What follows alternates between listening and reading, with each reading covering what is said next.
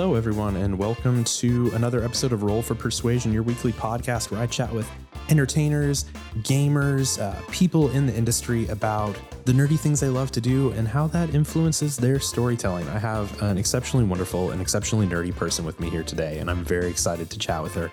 And we will do that in just a moment.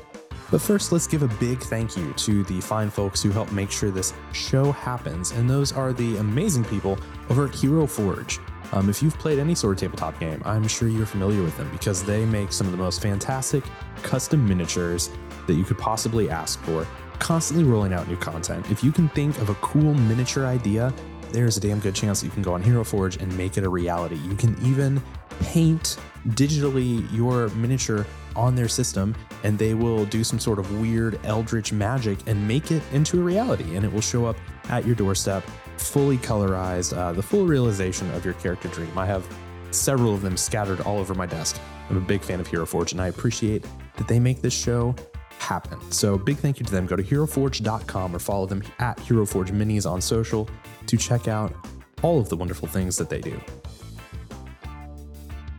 And as I said, I have an exceptionally wonderful guest with me here today. Very excited to get with chat, get to chat with her. I was lucky enough to get to play a game with her recently, which is an incredibly fun experience. You know her, oh, from probably so many things: Jessica Hamby and True Blood, Karen Page, Daredevil, Punisher, and several other Marvel shows. Twiggy on CR, Critical Role, and then of course her very own Relics and Rarities show. Hopefully, we'll get to talk about all of that and more. Uh, I'm excited to welcome Deborah Ann Woll into the show today. How's it going? Hi, I'm really good. Thank you for having me. Yeah. So I, am just going to dive right into it because uh, because there's so much to cover. Um, you you love tabletop gaming and Dungeons and Dragons. I do. I love Dungeons and Dragons. I also just love board gaming in general. That's been a more recent uh, sort of love passion that I've gotten into. Um, it's just the the kind of really deep world of independent gaming publishers and these really incredible game mechanics that they're coming up with. Yeah, we're kind of in a in a, a golden age, which feels like a goofy thing to say, but of uh, not just tabletop gaming, but like like regular board gaming yeah. as well. Um, I, I, bring that up as my first point because I feel like there is this tipping point uh, as a, as a fan of I don't know as, as a fan or a player of D and D, mm. um, where suddenly and it was right about the time I got into D and D. It felt like where a lot of uh, celebrities or people in media were like, "Oh yeah, you know what? I played that game too." and and obviously, I, I, think Critical Role had a big impact on that. It sure. became such a pop culture thing. But was there was there a moment or a shift for you where you were like, "Oh yeah, you know what? I'm I do want the world to know that I play this game, and in fact, I'll go do a show about it." Um, or was it just kind of an organic thing? Um, I mean, I I came to the game late for sure. Um, you know, I think most people start as a kid. I started as a young adult. Um, so I, I already felt a little bit behind and, and I came in in edition four. And I think while certainly Critical Role had a huge impact on sort of bringing it into the mainstream, I think fifth edition from Wizards also did a lot for that. Sure. It's a very intuitive mechanic system. It's complex enough if you want to play it that way, but you can also have a very you know, a very simple mechanic and still play D&D the way it was sort of um, envisioned, you know. So I think that had a big part of it. So when I came in in fourth edition, there was still a lot of it still felt very much like you could play D&D wrong. Mm, and mm, okay. so I actually they had asked me I think to be on Critical Role earlier on and I went and I watched one of their episodes and because it has that rolling comment feed I was like, no, no, this is my happy place. I'm not going to right. jump online and let people tell me I'm playing wrong, you know. So I was that just totally scared me off from mm. sort of being open about it. But as the years went on and more people sort of were saying that they played and we were encouraging more openness in the game and I, again right, I, yeah. I think 5e had a lot to do with that and I think certainly play, you know, places like Critical Role and other shows that were starting to moderate their comments a bit better and trying to to make a more friendly environment really helped. And so Wizards asked me to do Force Grey. Mercer DM'd and Joe Manganiello was in it. And mm-hmm. he said, Look, you know Joe, it'll be very comfortable. We'll pay you. you know, it it there's was a, that, yeah. there's that. And it and I, it was sort of my first time going, okay, you know, and it felt like something I could kind of dip my toe into. And that went so well. I had so much fun. The response was much more positive and supportive, and that gave me a lot of um, more sort of confidence going forward. You mentioned coming to the game late, which I, I appreciate talking to people um, Yeah. who came to the game late because, as I said, I did too. I've only been playing for like four ish, five years now. Yeah. Um, and I actually came in right, I think for me, the perfect time, right after fifth edition had come Mhm. out Mhm. because I had to go through that whole like, well, what do I, how do I want to play tabletop games? What do I do? There's Pathfinder, there's D and D, and a lot of people were like, oh no, fifth is really easy. It's great for role playing. I was like, boom, I'm Yeah. sold. I just want to pretend I'm acting again. That's all I wanted to do um and so that was great timing for me but but what was it for you kind of the first time you played that that like captured your attention I, I feel like a lot of people have that moment where they're like oh i can do blank in this game like right. like what was it that was really kind of that like like where something clicked for you Sure. So I was a math and science geek when I was in school, um, which is, you know, I, I think a little bit rare for theater type people. Generally, you they lean towards more arts and uh, you know uh, English and sciences, or Sure. sorry, English and history. Um, I, so I was always a problem solver. I love puzzles. I love games. I love math. I still do algebra and trigonometry as like a soothing. I found a like a free textbook on Kindle, and now I just do that sometimes. If I you are need to. literally describing stuff my wife does and it's super hey. like she's still mad at me that i didn't take algebra in college so that she could do my homework I yeah, I I definitely enjoyed that kind of homework very much. Um, and so for me, acting, I still use those kinds of skills. Acting for me is still sort of a problem solving Mm.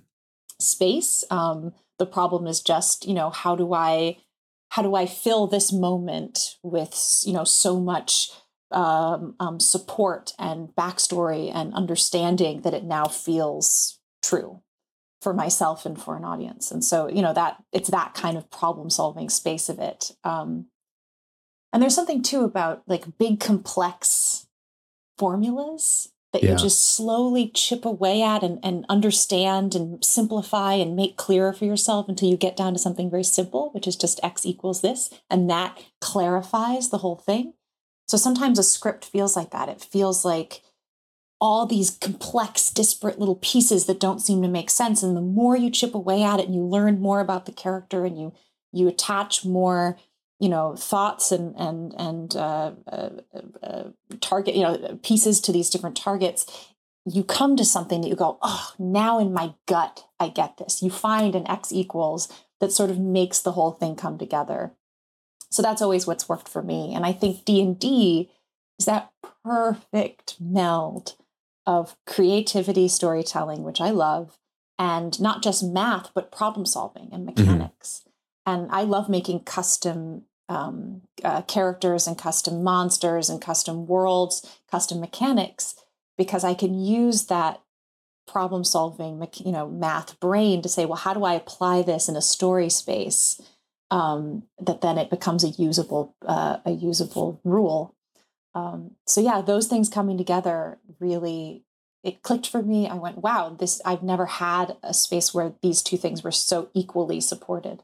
That makes a lot of sense even uh, in our one shot that we did for uh, jasper's game day Yeah. um, which was so much fun i texted so many people afterwards just because i was like i did a puzzle I, like I just did. I love puzzles and we got to do a puzzle. I don't know if we solved it right, solved it right, or you helped us kind of cheat our way through because we were tied on time. But but that was that was one of the very fun things for me as a player in that is that um, discovering those little things, the rules of how the world worked, yeah. you know, unlocks kind of your brain about okay, think about things this way. Yeah. Um, and and I will be honest, I think that uh, I think puzzles are hard for for people to do, but even just for people to come up with. Yeah. because it can be very easy to be stuck in your own brain about how you process things and and kind of the the preconceptions you have and create a puzzle that makes sense for you. But creating a puzzle that other people can discover is like a genuine talent and skill. So i think it's uh, it's very cool that you were able to kind of unlock that via the game for yourself. Well, I I mean I have this thing for myself and it's not true for everyone. I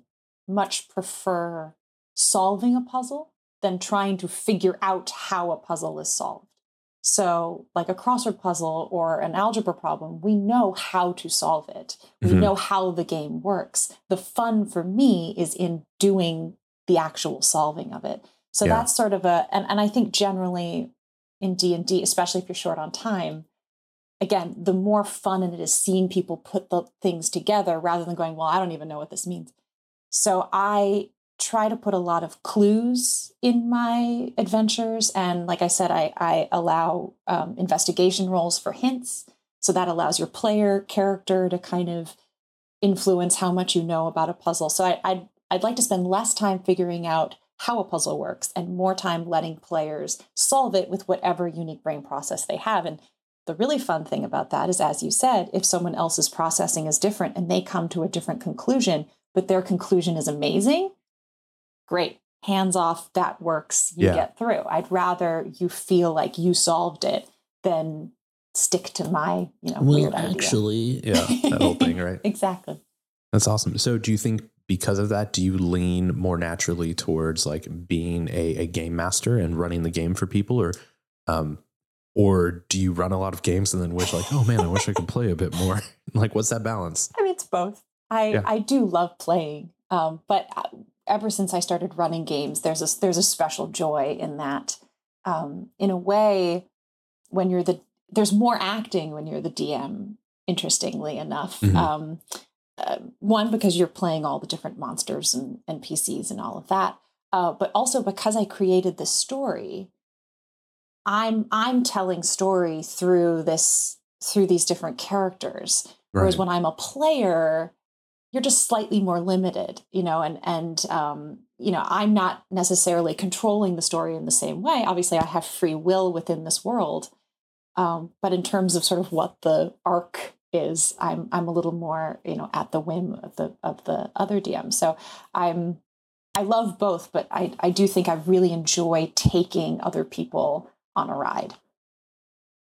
That makes a lot of sense. I, I want to totally shift gears, which is really Okay. what you're looking for in an interview show is is unexpected segues. yes. Um, but I, I want to talk about uh, acting because you kind of touched on that as as a game master, being able to do different roles.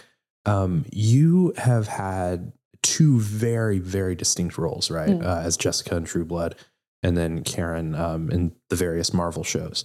And what has been interesting to me as a fan of both of those shows um, was one watching True Blood when it was first airing in 08, I think that's when it started. Yes. Something yes. like that. at the time was how um, and again i don't know i don't know how show business works i don't know how much of it is the actors i don't know how much of it is the writers or the showrunners but how it seemed like you took what uh, and i think was actually intended to be like just kind of a, a, a recurring character Yeah. that then became a regular cast member and how you how you very quickly built that into a dynamic um, a character that a lot of people uh, connected with and, and it meant a lot to people who watched the show. And then it seemingly did that again with karen and like daredevil and, and punisher and whatnot.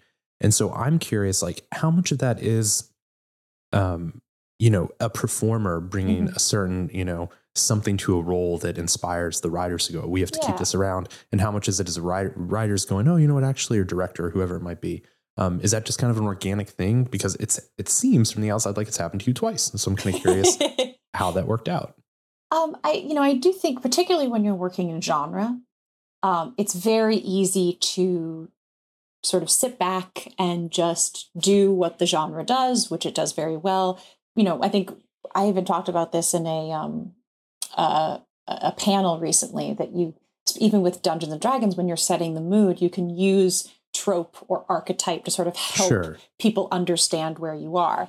But the key to it is then turning that on its head and subverting it or or changing it enough that now you're keeping people guessing and you're finding something new within the genre. And of course, archetype and um, trope is different than stereotype. I want to be real clear about that, obviously. But uh, so I think the the same thing goes when you're working in genre, film, or TV, or or theater, Mhm. um, which is that as an actor, where my power lies is everything that isn't said. So I get to fill this character who maybe we think we've seen before with whatever story I think supports this this interesting person, and yeah. I can subvert those. Things. You know, you you might have expectations about Karen Page because you're a fan of the comic books, or because you know the comic book genre and you know who a woman is in this story. You know, And I get to kind of shift that by how I support her story. And I do think that good writers, and I've been very lucky to work with a lot of very good writers, do see that and are, yes, inspired by it. So while I can't necessarily take any credit for, you know, the arc of the character or, you know, the writings, you know, the specific words or writing of the character, I do think that when writers see an actor give it something more and and try to sort of live in it in a way that's that's uh, authentic, I think that does inspire them to either follow that direction or uh, add more for you to do. And and yes, I mean Jessica was uh, initially meant as a recurring character, two episodes, um, and she was supposed to look like Sookie. so that Bill had to basically turn someone who looked like the woman he loved. Right. Um, but I think they decided to change that because obviously I don't I don't really look like Anna Paquin. Um, and as we started to work together, I think one they found that the father daughter relationship was really interesting, and it gave you know Bill something to do outside of the the romantic story. Um, and then also I wasn't in the books. You know, my character wasn't in the books. It was a new vampire, so it was a way to explore exposition without being expository. and have some freedom uh, from the from the books because obviously they were you know trying to be honor those Charlaine Harris uh, novels, um, but it gave the writers something fun and unique to make on their own. So I I just wanted to support that and hopefully take it in some other directions as well. And and I think that um, again as a viewer that was what was so interesting and kind of captivating about the character. Really like the the relationship uh, exploration, like with Bill that you guys were able yeah. to do in the show, which to me felt mirrored in, in a different way in what you were able to do than um, with Jon Bernthal as, as the, mm. the Punisher, which again was, was an unexpected relationship that yes. we, as viewers got to see develop. Um, and can, can you speak a bit to that? Was that another kind of like organic, like, oh, you know, we see Karen's character and we think she'll actually, you know, kind of be a good um, foil or not really foil, but, but a good kind of a counter for kind of like the morality struggle that like the character of the Punisher is going through. Yes, uh, I I think you know obviously they had an arc set out and they knew that they wanted us uh, to interact, um, but I don't think there was a plan for Karen to be on the Punisher series until after they saw how that relationship developed uh, right. on the second season. Um, I mean, I, I think for me, the moment that it established, so so Jon and I had a scene in the very first episode, I think, where he's just running through the hospital and everything's blowing up and stuff like that, and he's just a terrorist in that moment, right, for yeah. Karen, and um, and so we didn't really get to work together. He was sort of a shadow in the distance, kind of mm-hmm. thing. So the first time that Karen and Frank actually meet back at that same hospital, but now he's chained up in bed, and they had put a red line of tape on the floor and the sort of fun of that line was you can't don't cross that line or because he's dangerous mm-hmm. and in the very first staging that we did in the scene i my instinct was just like fuck that and i crossed the line and i walked right up to him because he you know in my mind tried to kill me yeah. Uh, and and at one point i think charlie even came up to me and was like oh you know you're not supposed to cross the line i was like yeah i know like to me that's the point the point is that right. karen is a bit reckless, you know, and and has her own issues with morality and rules and what that is. And so in a way, she and Frank are very similar, even though they don't know it yet.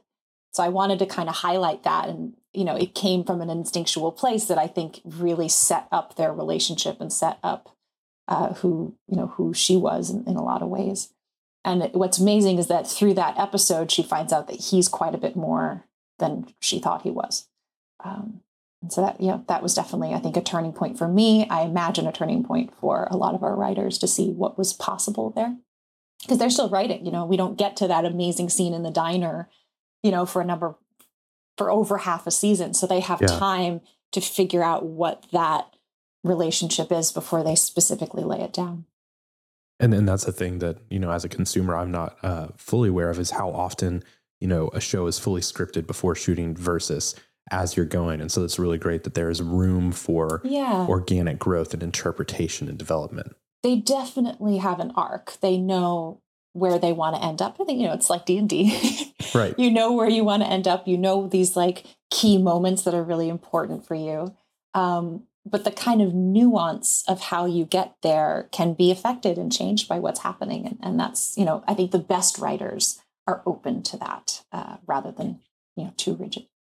And I would hope so because you know if you're doing again if you're doing a movie or theater where the actor and the writer and the director and everybody has the entire bulk of material up front and can can help create that story um, you know that's different but in tv where everyone you're just finding it now you got it you got to shoot it in two days you know there has to be room for everyone to sort of dig their fingers in and adjust as we see what works um, yeah so out of that development interaction interaction um uh, Karen kind of became a, a, connective tissue almost for like the mm for for the Marvel shows.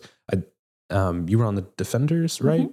And were there any other of the shows that you kind of like popped up in, or no, not uh, not personally. I think you know my name or my byline on the you know New York bulletin right. might show up in other shows, but but but that was again very interesting as a viewer, kind of seeing um because I think that the role of Karen and the way you played her brought a lot again to not just be the audience insert to a certain extent right. of like the person without powers, right. but um, you know, the person who you know was uh, pushing boundaries in some way and you know questioning morality, morality and decisions, and and you know kind of speaking um, truth to power at some points with like the different characters. So it was cool to get to see that occur over and over. And I will speak for many fans and say, hopefully, I, I don't know what any of the rules are, but it'd be super cool if that happened in a movie at some point. Um, but yeah, it's, it's, it was really fun to get to kind of watch that you know grow as a fan. So you know, tip of the hat to you and the whole crew and the writers. um, something interesting that that I've seen uh, you doing a lot um, is that you do a lot of like like charity work and mm. auctions, mm-hmm. and, and you're uh, you're con- on your Instagram and whatnot, constantly posting like, hey, we're doing uh, you know bids for signed memorabilia and this mm-hmm. and that and the other, uh, and that is super awesome because I feel like so many um, you still don't see you see a lot of celebrities. I'm not going to badmouth anyone, but you see a lot of people either doing you know no charitable work or only kind of like big you know organizations, and you're sure. just like, hey, how can we engage fans in a way that they like? Like you want a signed poster, we're going to get you a signed poster, yeah. and we're going to help people. Um, did that just kind of happen? Did you just like decide one day, hey, I'm just gonna auction comics off? I mean, look, I'm gonna give my husband a huge amount of credit for this. I mean, this is primarily his campaign and what he does, and um, so I think he's also he's an uber nerd in the ways that I'm not. Right, so mm. I'm not a collector. I don't. You know, I, and frankly, comic books and vampires and things are not necessarily my niche either. Mm-hmm. But they are but at least comic books very much are his. So he was probably more excited i got that job than i was. In many ways that's not totally true. But you know so he i think saw the opportunity and he knew what fans would like. And i've always been more interested in i mean fame and social media and all that stuff is just kind of a drag in a lot of ways sure and so I don't have a natural inclination for it, but this makes sense. It makes sense to me to do something that one not only can do some good in the world, but also can be a lot of fun for fans, that they can have access to some really cool stuff and some really cool people um, that maybe they they wouldn't have otherwise. Uh, and so, yeah, I mean, he really he runs it. He makes sure he gets all the stuff signed. He takes the pictures. Uh, we're just utilizing my my platform to do so. So I, I take 25, 10% credit or something sure. for all of that.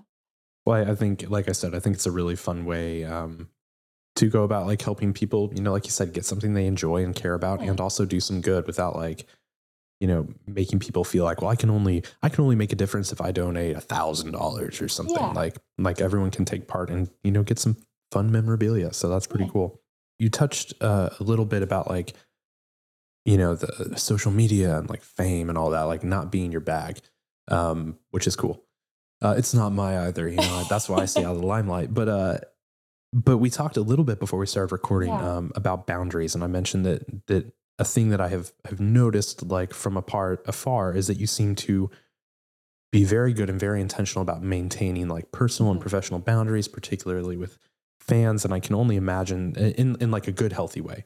And I can only imagine that that's like extra difficult in a world of social media and where people are desperate for like parasocial relationships and like like all of this stuff. Um, w- was that a very, I assume, a very intentional decision on your part that like you wanted to to maintain that, and how have you kind of had to to work to set and hold those boundaries, and and how has it like benefited you? Right. So that's a mixed bag for sure. Um, uh, it it was it was intentional as well as sort of arbitrary, simply because, like I said, it's not my natural inclination. I don't take pictures really. Mhm. I, I it never occurs to me to take photographs of things, um, and it doesn't ever occur to me to like tell anybody what I'm having for lunch or and it just doesn't. I, I don't have that uh, instinct. So I, I'm not drawn to it, which means I don't really do it. However, it is not only a really wonderful way to connect with fans, it's also a business imperative now. Um, Sure. You know, so many of my contracts now actually literally include Instagram posts or X things like number that. of posts and stories and Yeah, whole you know. yeah. And of course, I mean that's it's advertising. That's where you're going. And and you know, I would do a press tour ten years ago. Now they want you to post us, so it makes it makes sense. Um, and and like I said, it is also a, a really wonderful way for fans to engage. I think for me, what the intentionality is, to the chagrin of maybe some of my representation over the years, is that I really want it to be a professional space. So, this is a space where we're going to talk about the work that I've done, the work that my friends do, um, you know, causes that are important to me, um, and just sort of celebrating this entertainment space or social space. Um, what it's not is a way to become like good best friends with Deb. so I don't actually necessarily feel very represented in my social media. Sure. It's definitely representative of my career. And my hope is that that creates a really fun community space for fans of what I do, but still allows me to have the mental space of knowing that there are things that are still just mine, that um, my life isn't being judged on a grand public scale. My work can be, you know, you are welcome to have any opinion you would like about my work. That's that's art. That's for you know that's free. Um, but when it comes to decisions about my life and what I how I take care of it, I you know that's mine. Um, I think also in this world, especially as a, a young woman growing up, and the comparisons that you make to people, and we Mm. talk a lot about this FOMO thing of of uh, social media. I didn't ever want to contribute to that. You know, I didn't want Yeah. to post my breakfasts and have little girls go, "Oh my god, I'm not eating right," or post a selfie of me in an outfit and have again, you know, young people go, "Oh no, my thighs or my," you know. So I just didn't. I had enough of that from the other end, and and Mhm. to the best of my ability, I wanted to avoid being that on this on this end. Um, so yeah, I think there. So yes, like I said, that's sort of there's an intentionality to it, and and also sort of it just didn't. It doesn't Yeah. speak to me. so Do you, do you think the fact that you um you do that and that's that's you know kind of established for you, do you think that that sets then good expectations, you know, for like contracts or people who work with you? Like they already Mhm. know like, you know, that you're probably not gonna, you know, hey, I'm in Barbados or whatever, like, and here I am with my Daredevil mask. I, I don't know. I don't even know how that, that stuff goes. But um by continuing to have those boundaries, I, has that Yeah. helped kind of establish that, that that's an area that you're not going to let people in? I mean, again, it's it's a mixed bag. So uh, for the most part, work that I do, they're just happy for you to like put the picture up and say, "Hey, I'm doing this thing," and be really Right. transparent, and that's fine. Um, and hopefully, with truth in advertising and so forth, um, if anyone ever wanted to sponsor me for something, I would want to make sure it's something that I really did love and you know would Sure. be happy to sponsor and make it really clear that that's what was happening. Um, the downside of it is that uh, within the profession, if I'm up for a part or they're considering me at casting, they will go look at your social media to get a sense of who you are and where you fit in the world. And like I said, I don't feel my social media does an amazing job of representing where I've been. And mm-hmm. it's an amazing place, I think, for fans to get together and talk about, you know, fun stuff that I've been involved in or that friends of mine have been involved in. What it's not great at doing is saying anything about me personally or where I would like to go with my career. Sure. So in terms of a actual business tool, I'm I'm utilizing it very poorly. but I'll sacrifice that for fans to have a fun place to hang out and yeah. for me to have a bit more privacy. That's great. And and to be clear for for you and for people listening, I ask this because um, I boundaries are, are, I think super important and yeah. underutilized and so valuable like to your mental health and, and relationships and your emotional health and so it's very impressive to me when I see somebody who is in the public space who is actively saying like, like, no, I'm gonna I'm gonna take care of me in a very healthy and intentional way. So I think that's worth talking about because a lot of people don't. Well, I think also reminding people that especially nowadays with with YouTube and the vlogging and things, it is very easy to feel when you're watching someone that you have a personal relationship with them and forget mm-hmm. that it is one person on hundreds or more, right? And I, to me, I want to make sure that that remains clear. I don't I don't want to mislead anyone or or you know um, make anyone feel like make anyone feel unseen because they assumed that they were seen. Um, that that would might be hurtful, you know. And I my my goal is to be do as little harm as possible if I if I can. No, I think that that is a, a great a great mindset and a great way to go about that. Um, I want to talk about relics and rarities, but before we do, mm-hmm. I want to give a shout out to another fantastic sponsor of this show, and that's my friends over at Die Hard Dice. So go to dieharddice.com because uh, they're an awesome small business in the community and they make beautiful dice. Even if I didn't have an affiliate code and all that fun stuff, I would still tell you to go there because they're just really fantastic people. They have sponsored uh, charity events I've done before, they're doing great work in the community, and they make pretty dice, which is pretty cool. And if you're anything like me, you can't have enough dice.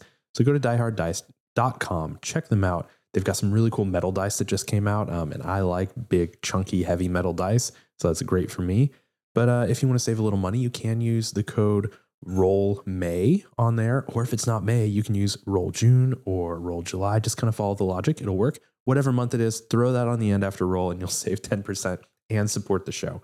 Um, but they're really fantastic, and we appreciate their support of the show and the community and all of the awesome things they do. So check them out, dieharddice.com. So, relics and rarities. I uh, I don't remember where I was when I first heard that it was going to be a show, but I remember being like super duper excited.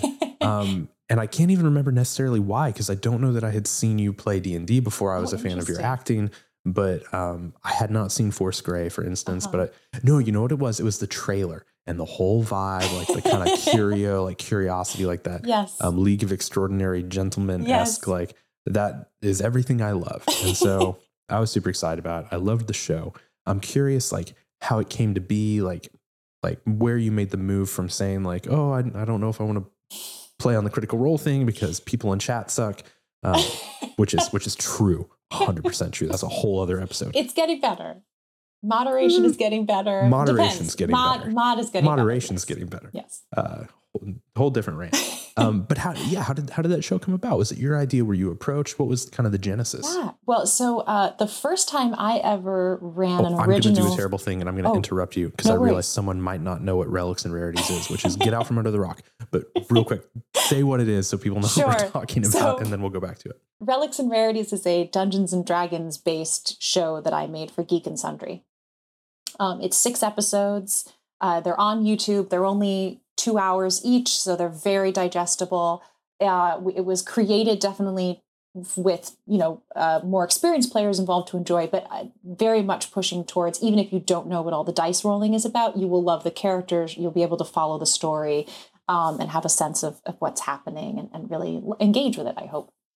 Um, so yeah, so uh, go check that out. Uh, please we'll watch put a link I'm, in the show notes. I'm very very proud of it. so yeah, so the the first time that I ever dungeon mastered an original adventure publicly was at um, one of the Wizards of the Coast D and D live events, and I did a, another adventure, a short adventure I wrote called The Witch of Briarcleft. Again, you can find that on YouTube. I'm also very proud of it. Um, I was able to surprise Matt Mercer, which was wonderful. Uh, so, uh, but that went very, very well. And I think the Geek and Sundry folks saw that and they wanted to do, um, I guess, a six episode series with guest stars invited in. And so they reached out and said, Hey, would you be interested in doing that show? Um, and so I said, Okay, let me think about it. And I sat down and I thought, because you know, part of the problem with having a guest star is it means every episode you have a cast change up. And how do you justify that in story? Right.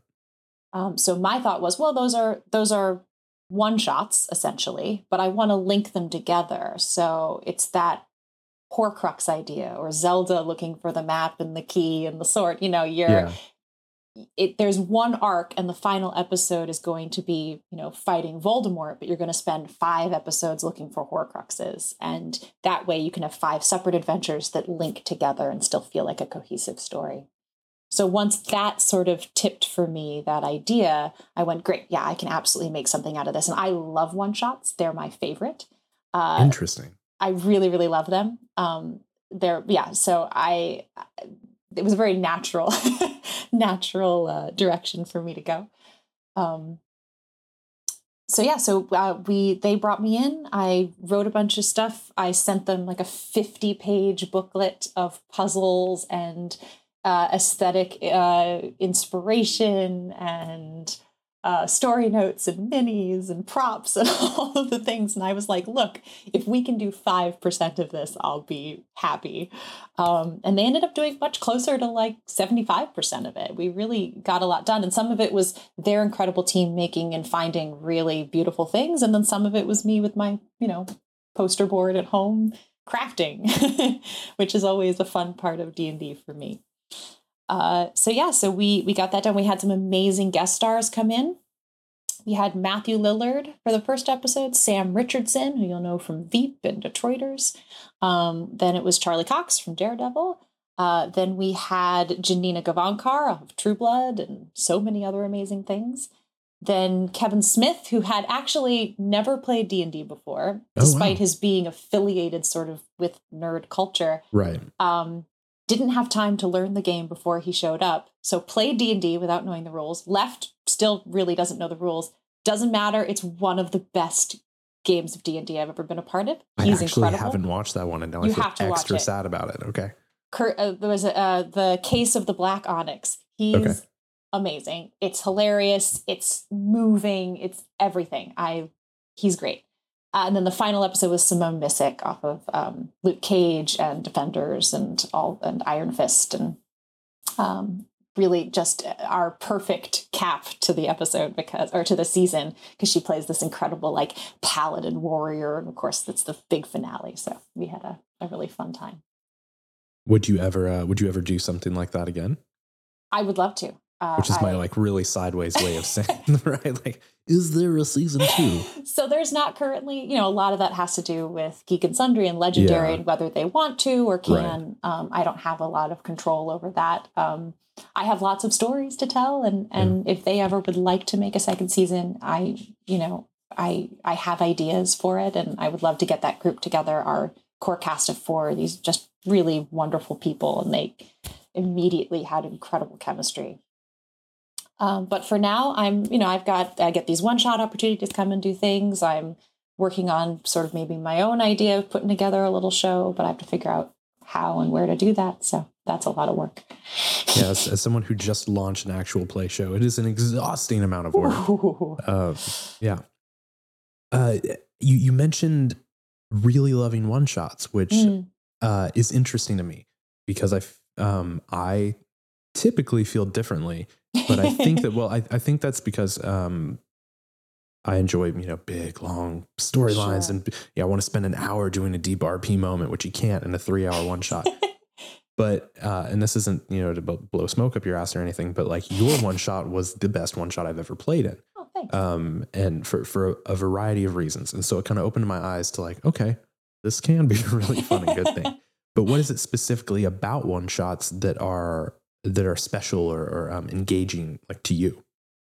I think for me, what it's about this idea of one, how can I reimagine the five room dungeon, right?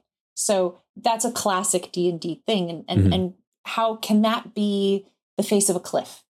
Can that be you know underground caverns? Can that be a submarine? You know, can that be you know you can kind of refashion that, and and I think what excites me about one shots is I I like when we learn about character through active moments. I want a character's legend and their story to be present tense. So when we see, you know, in that fourth episode of Relics, I'll spoil a little bit.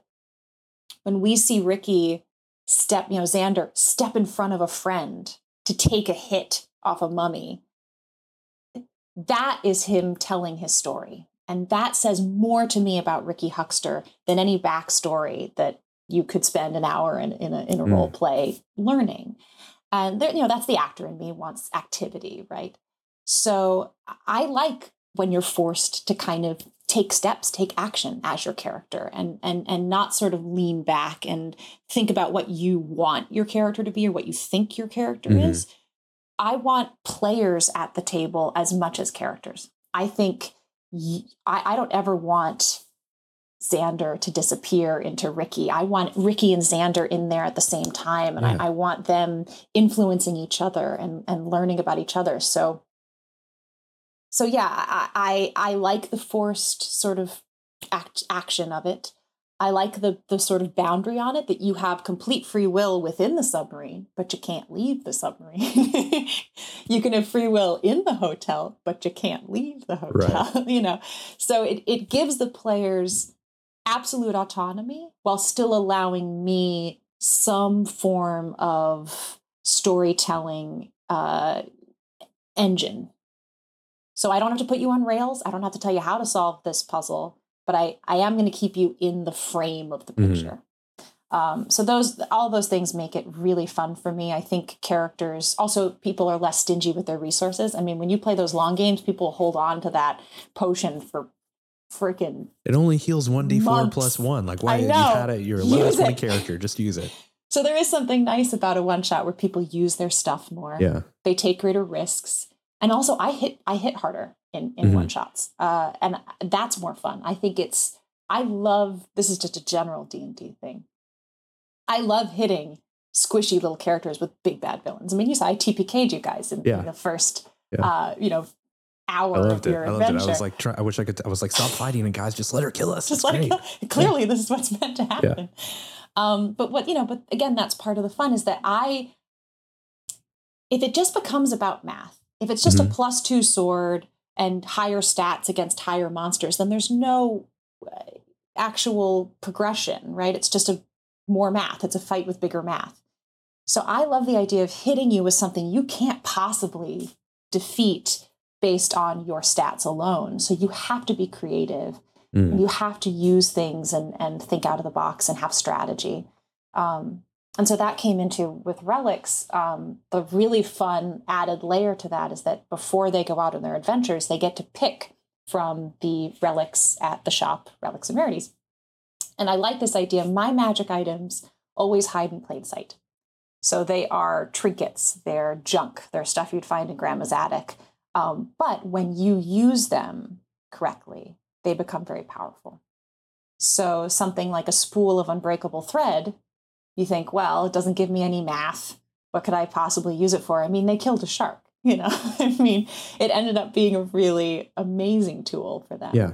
So, I, that magic items and storytelling in general, I always like to have the player creative be more powerful than the math. I love that. That's why the immovable rod is like one of my favorite items in D and D. Great item. Just it. Um, so fantastic. I just had a I we just finished a Storm King's Thunder and they essentially use the immovable rod to help kill Iymrith. And I was like, wow, all right, great. There you go. It's fantastic. Yeah. I, I, you touched on uh, actually two reasons why I think I enjoyed your game so much, and what I feel like many one shots are missing. And I don't want this to sound like I'm criticizing Of course. uh, people played one shots, like especially charity ones. Our goal is there Mm. to like have fun and raise money, yes. um, which is awesome that we can do that. By the way, we can just play D and D and help people. That's pretty cool.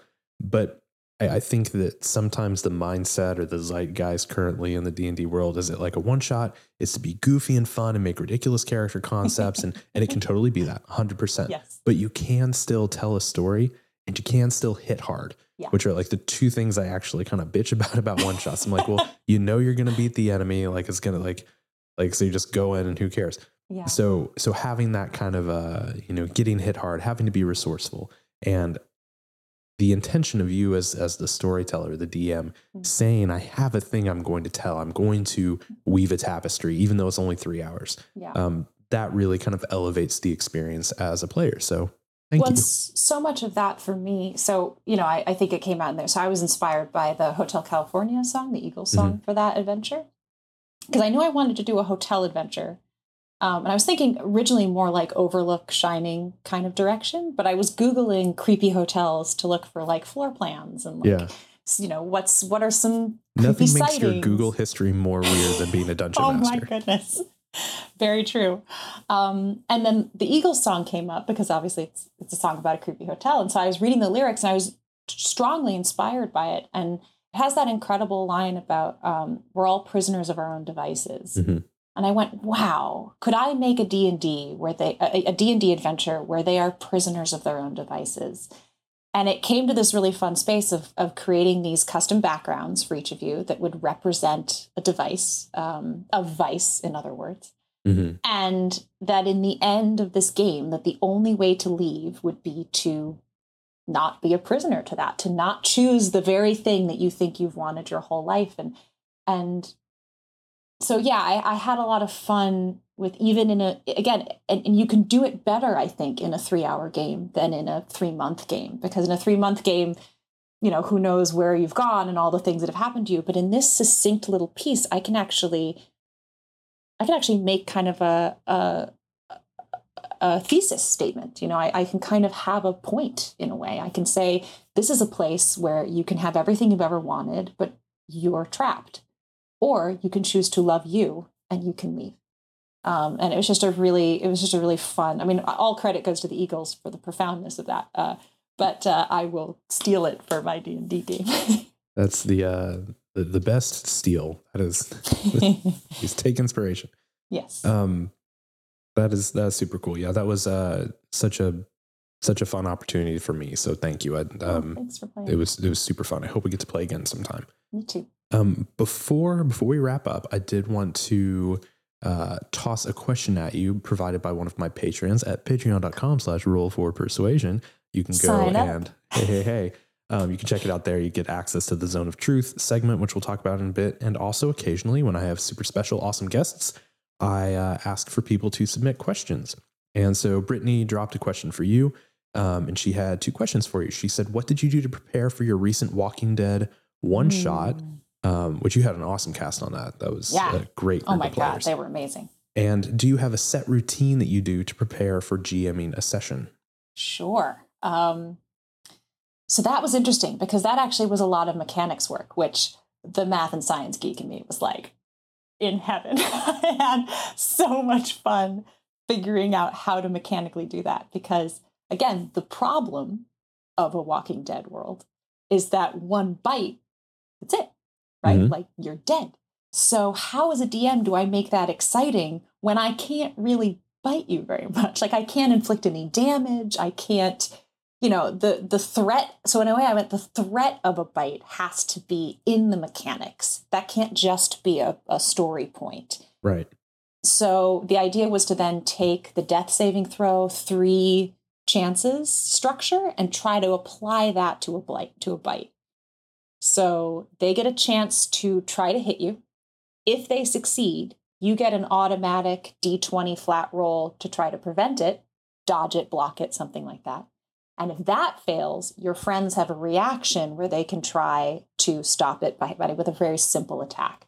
So the fun of that is they hit. I rolled a four. Can you get it? You know, so it, it has that It anticipation. builds, yeah. It builds. So even though I don't get to do any damage to you, and there was not that much damage in the game except for whatever I could make happen environmentally, the hope is there's still that that fear. And of course, the wonderful thing about it is that there's so many of them. So you're doing that four times on your turn and hoping the rolls are in your favor. And if they're not, you hope you've had good reaction economy from your friends right. so that they can stop you. So I just had a blast coming up with those different little mechanics. Um, obviously, adjusting a lot of their because there's no magic. So you know, can I use a fire extinguisher as a cold breath weapon? You know, can I use uh, Molotov cocktails as a fireball? You know, right. So how can I use items and, and resources, and how can I take, um, you know, uh, certain features and and make them work for these particular characters, and and um, so that was just it was just really a fun mechanics piece for that. And then uh, but they they had an arc of the story. I want to make sure I give credit to Skybound because they already knew that they you know they wanted it to be you go get a tire, you come back, everyone you know they're all storming the uh, the fences. So the sort of the bulk of the arc of that was theirs, and then I did the details and mm-hmm. mechanics and the characters. Um. So, in terms of process for a D and D thing, I I do generally really like uh, maps and research and monsters. So I I usually will go, well, I have a hankering to do an Indiana Jones type thing or an exorcist type thing or a steampunky type thing. You know, like I I might or Journey to the Center of the Earth, all these kind of fun stories that I grew up with that I think are so engaging and exciting. That's usually the spark of inspiration. So Hotel California, spark of inspiration. So then I just start researching things that relate to that. So creepy hotels or um, you know, or hotel or mansions or nurseries, you know, yeah. like what, what, did an old Victorian nursery have in it, you know, and that's a great place to kind of start and get ideas. Um, and so you, that's kind of where I go. So I might get a floor plan or a cavern map or whatever it is that I want to kind of sketch up. I, I'll kind of start with that first and I'll go, okay, so this is a Victorian mansion. And I've, you know, I've loosely based it on some real Victorian mansions. All right, so I definitely know I want a nursery because nurseries are creepy. So what do I have in here? Okay, well I have a fireplace and I have a cradle and I have this and, and I can start to go and I start to place monsters or puzzles or problems, essentially, mm-hmm. obstacles in each of the rooms or in different spaces and start to see how they relate to each other. And once I know that, then I start to go, okay, well, why are they here? And what do they want? And I go, okay, well, maybe he was a puzzle master and that's why there's puzzles all over the house, but now he's haunting his own house, you know, and great, here we go. So that's why this is here. And then the, you know, the floor plan gets changed. So things are constantly evolving as each piece slides into place. Finally, I just end up with this wonderful haunted house full of goodies. And all I have to do is figure out a reason for my players to want to go there. So in Relics, that was simple. They were sent as a mission and they knew that there was someone there that they needed to talk to. Um, you know, similar hotel, you know, the uh, the um, Eagles View Inn. You guys were invited, and it was a wonderful honor. So of course you went.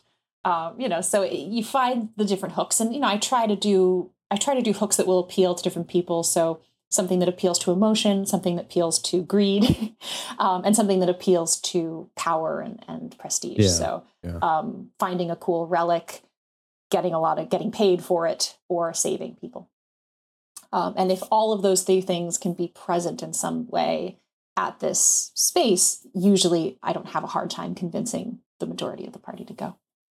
Um, so yeah, I mean that that's generally the process. Um, for a one shot at least for a longer campaign you're doing that but just a much grander scale right. instead of a house it's a it's the sword coast you know yeah. um, so yeah it's just kind of and, and again even within the sword coast i might start with the swamp and right. then the castle and then and you know kind of place them and then start to see well how do they oh okay well the the king that used to live in that castle died in this swamp and they put his grave at the th- you know so you're starting to kind of build everything together and find connections it's a very organic approach I which so, i think yeah. makes it feel maybe more uh, livable or playable and less kind of like you know structured by the book um, so well, I, I, like want, that a lot. i want the i want the story because I don't want to put you on railroad tracks, but I do want you to experience the story mm-hmm. that I've created. I want the story to kind of guide you itself. So I don't have to. So if you're at the castle and you've completed everything at the castle over the last five sessions, but the most interesting thing is that this king had this incredible sword that was buried with him chances are you're going to go look for that so it's right. it's it's planting the hooks in the treasure so that i don't actually have to tell you where to go you're going to make those choices yeah that's that's something that sets really great uh, like open world video mm. games apart is when um, i don't remember what game it was and now i feel bad because it was a great game mm. uh, but where you at, at some point you realize oh like i'm my character, my player in the game can't actually climb over that yeah. wall. That's okay because I don't even want to. I haven't yeah. wanted to. It hasn't even occurred to me because I'm so pulled in by the environment and the story. Yeah. I'm naturally going where they want me to go. I think that's when like great storytelling um, really shines when, like you said, it's uh, naturally pulling the character, yes. the player towards the goal, but they still feel the agency and they still feel like they're doing what they want. Well, offer this the old school, her interactive Nancy Drew games.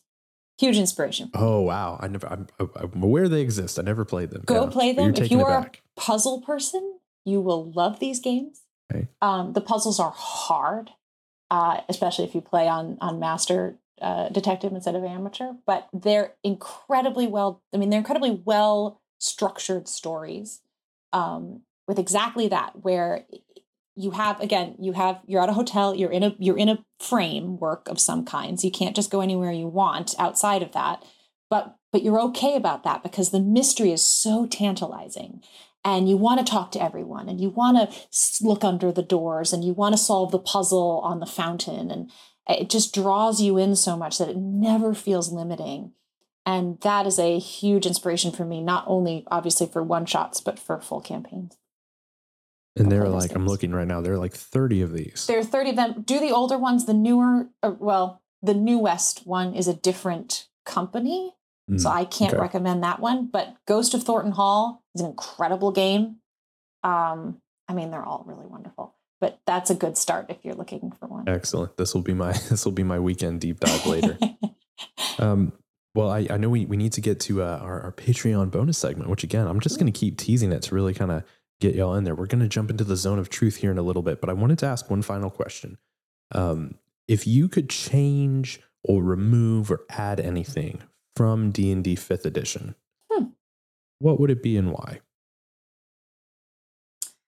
I mean, I, I miss some of the the fourth edition stuff, maybe just because you know I have it has a soft spot for me because I started there but I love minions. I love the idea that like especially in like my zombies and um or my my walkers were two hit minions because one it's easier, two they're slow and dumb, you know.